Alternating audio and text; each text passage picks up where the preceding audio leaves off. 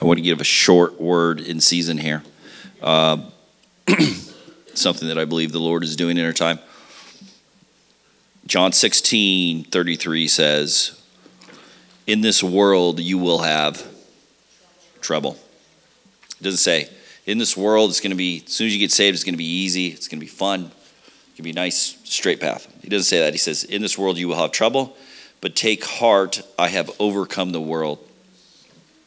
Jonathan and I were coming back from the losses, and we were just encouraging each other in the Lord about hard times, about what the Lord does through hard times, about how He shapes us through hard times, how we know that they're coming and they will and they will come. There's no doubt they will come.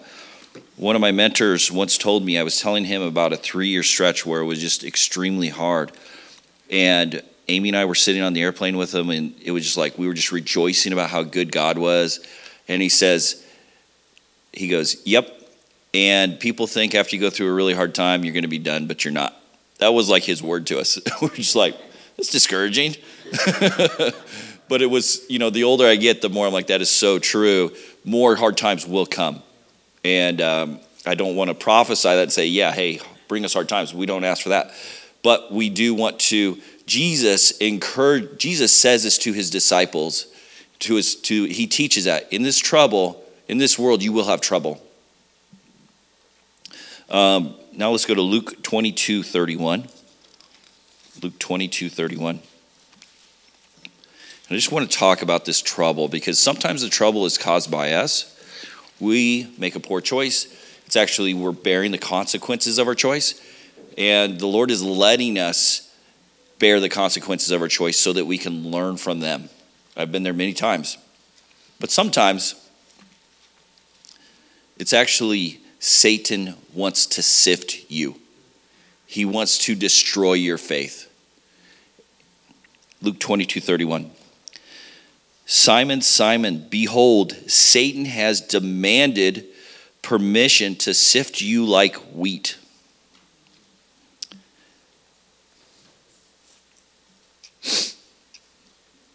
But I have prayed for you that your faith may not fail. And you, when once you have turned again, strengthen your brothers. And I went through a stage, another mentor gave me a word, and he said, I was praying, and the Lord told me, Satan wants to sift Brian. And I was like, that's weird. And also a little bit insulted because certainly my faith is stronger than most people's. and, but I watched, as I look back over the years, I watched as the Lord put me in multiple spots where I could choose do I want to go the way of the world and just lose that true faith? Do I want to let the world choke out my faith? And, I, and it was a terribly tough choice for me. And there was a time when I went down that road of, I want what the world has. I'm going to give up my faith for the world. It wasn't like just like I'm giving up my faith, but it was a very real struggle of like, do I be obedient to what the Lord has called me, or do I go down this path that the enemy has made really easy for me to start going down to become rich and just have financial blessing? And it was a struggle for me. It just was. And the Lord and I know like looking back, I'm like, that was that was part of the sifting work Satan was. He was giving me that chance to fall away from the Lord at that point in my life. And so I want to encourage everybody, I want to encourage you guys today, when you go through hard times, be mindful that the enemy wants to sift you. He wants to take your faith and destroy it. And he's going to put really good opportunities in front of you to doubt the word of the Lord, to doubt what God has said, to doubt prophecies that have been spoken over you, to doubt the decisions you have made. You know, there's, we always make a decision. It's almost always the Lord comes, up, comes upon us and the Holy Spirit is convicting us and we're feeling the presence of the Lord, we make a decision to go further into Him where we say, Lord, refine us, or we say, Lord, I want to I want to live a life that's I want to be more obedient to you. I'm going to make a choice of obedience. And then there's a time when the Lord's like, I'm going to watch this work and I'm going to give that person a lot of grace. And then I'm going to let them, as they get more mature, I'm going to let them start to walk a little bit more and see what happens. And he t- starts to test the works, test our works. He says, I'm going to test everybody's works with fire. And so he starts to test our works that we've been doing. And so I cannot encourage you strongly enough. The enemy wants to sift you. Jesus says it to Peter, his boldest, most out there disciple, the guy who jumps out of the boat to go walk on water with Jesus. That's the guy. He says, Hey, just want you to know, you're going to get sifted. Here's how the enemy is going to do it, and have fun with that. And when you come back, strengthen your brothers. And so, even though Peter knew, it still was a major struggle for him to not lose his faith, to say, Do I give up my faith for fear of man? Because I don't want people talking bad about me to ruin my reputation? Is that what pulls my faith away?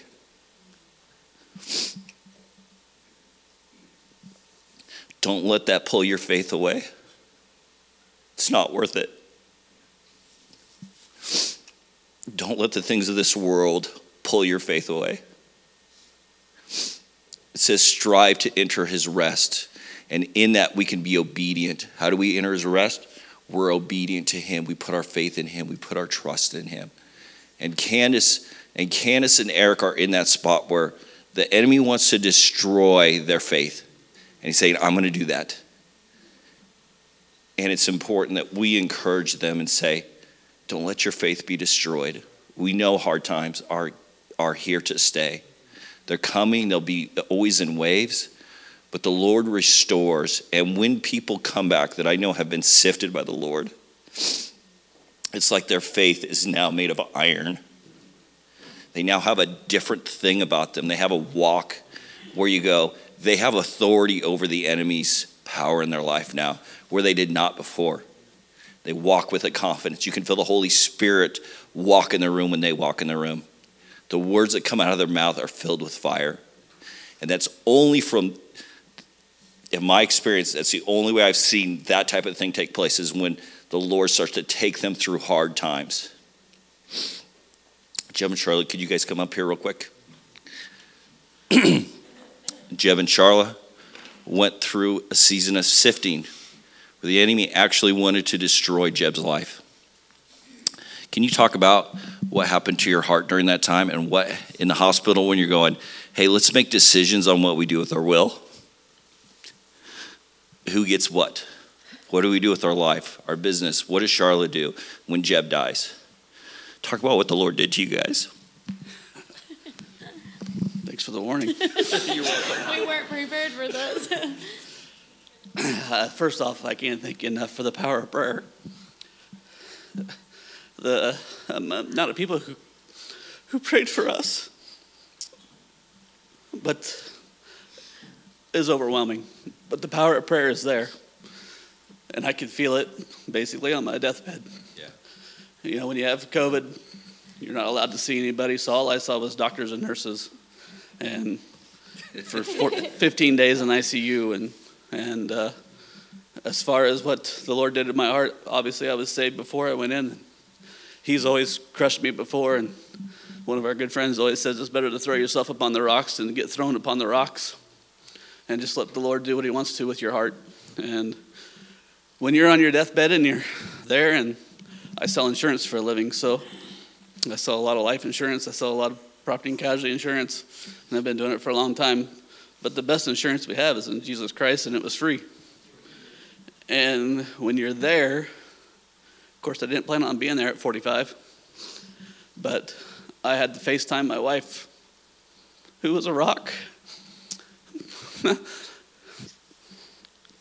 Without the interaction with her and her praying for me and everybody else praying for me, when you get there, you don't have, I mean, nothing else matters. My office didn't matter, my my I mean, what I drive, what I have, anything doesn't matter. All you have is you and Jesus. And I literally, I crawled up in the uh, lap of Jesus on the night that I was in my worst shape. I was 5% away from being on a ventilator. And the doctors and nurses really don't give you any encouragement or hope. They kind of are just blunt with you because they've been through this and they've seen people die, even though they give them the, the, the little hope. So they try not to give you false hope, which is good. But I basically just went to bed that night. I had a nurse that just says, Hey, I think you need some rest. And so he gave me a Benadryl to help me sleep. And he goes, Don't you worry about a thing.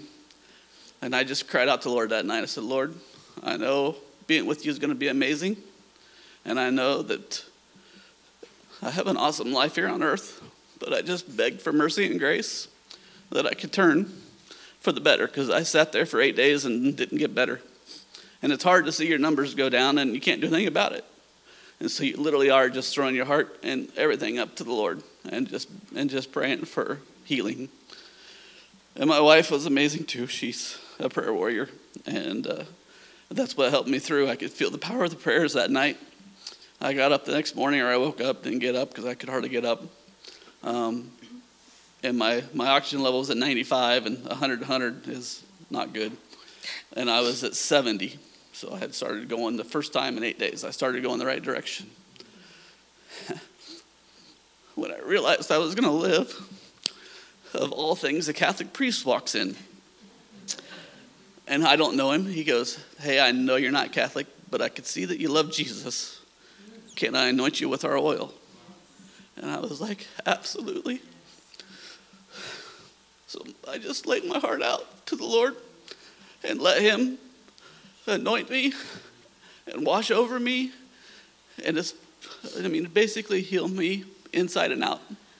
Mm-hmm. And it's just a story that all obviously it's just, we call it the Great Reset. The Lord worked on a lot of things in my heart while I was in there about things you just take care of. You don't need so much crap. You don't need so much busyness. I'm the busiest guy you've ever met. and it's just good just to be him and me and to be soft and just try to flow with Him on a daily basis and continue to pray, stay in His Word. I had a great relationship with the Lord. I didn't do a lot of reading. And being able to be able to read the Bible and get back in His Word and have that sword in your back pocket, basically, to fight the enemy and the things coming at me has been great. But obviously, I want to be a better dad and a better husband and just help my family grow closer to the Lord and continue to have a soft heart and not just try to go back to the old ways. And it's easy to flip back into those areas and and just to be able to to do what we were able to come through and the Lord to shine and the power of the prayers of people. I mean, I had thousands of people praying for me, and I just can't thank them enough. Yeah. And you know, everybody's asking me and telling me, asking me how we're doing. And I'm like, and they're saying, I'm sorry, you probably get to ask a ton. I said, you know what? I appreciate it. Thanks so much for caring enough to pray. And so I'll obviously reciprocate that. And I pray for a lot more people now. And uh, I'm very, very blessed. Amen. Anything to add? Charlotte, No. has, your, has your faith been strengthened or weakened from that experience? Obviously strengthened. but um, I think looking back on it, we had good friends that would come over. Well, I couldn't see anyone. I was in isolation. So when I was finally able to see someone and I looked at him and I said, This is gut wrenching. And I said, But you know what? I said, I feel this strength that I've never felt like, even if he doesn't make it, we will be okay. We will be able to walk with the Lord and we will be able to keep our kids close and we will be okay. And it was looking back, I mean, I'm so glad he's here. I'm so glad that's not the path the Lord chose, but I could feel the strength and the confidence of the Lord and the peace as we were walking through it. I didn't ever feel like, oh my goodness, we won't be able to make it. I just, looking back, I was like, I'm so thankful for the presence of the Lord and the strength of the Lord and the peace of the Lord that just goes beyond any understanding because in the heart of it when it was the roughest i knew that either way the lord would would carry us through and we'd be able to walk with him. And that is was the most amazing part. Just feeling the lord speak to me as we went you will be okay and i knew that we would because we'd be able to have the lord be with us whatever the outcome was. But we're very thankful for the outcome that He gave us. Amen. So, after Jesus says to, to uh, Peter, You're going to be sifted, he says, When you have returned, strengthen your brothers. There's something that happens where you can speak with authority that you did not have before, and you can speak to that person, and the Holy Spirit is injected into them. It's so good.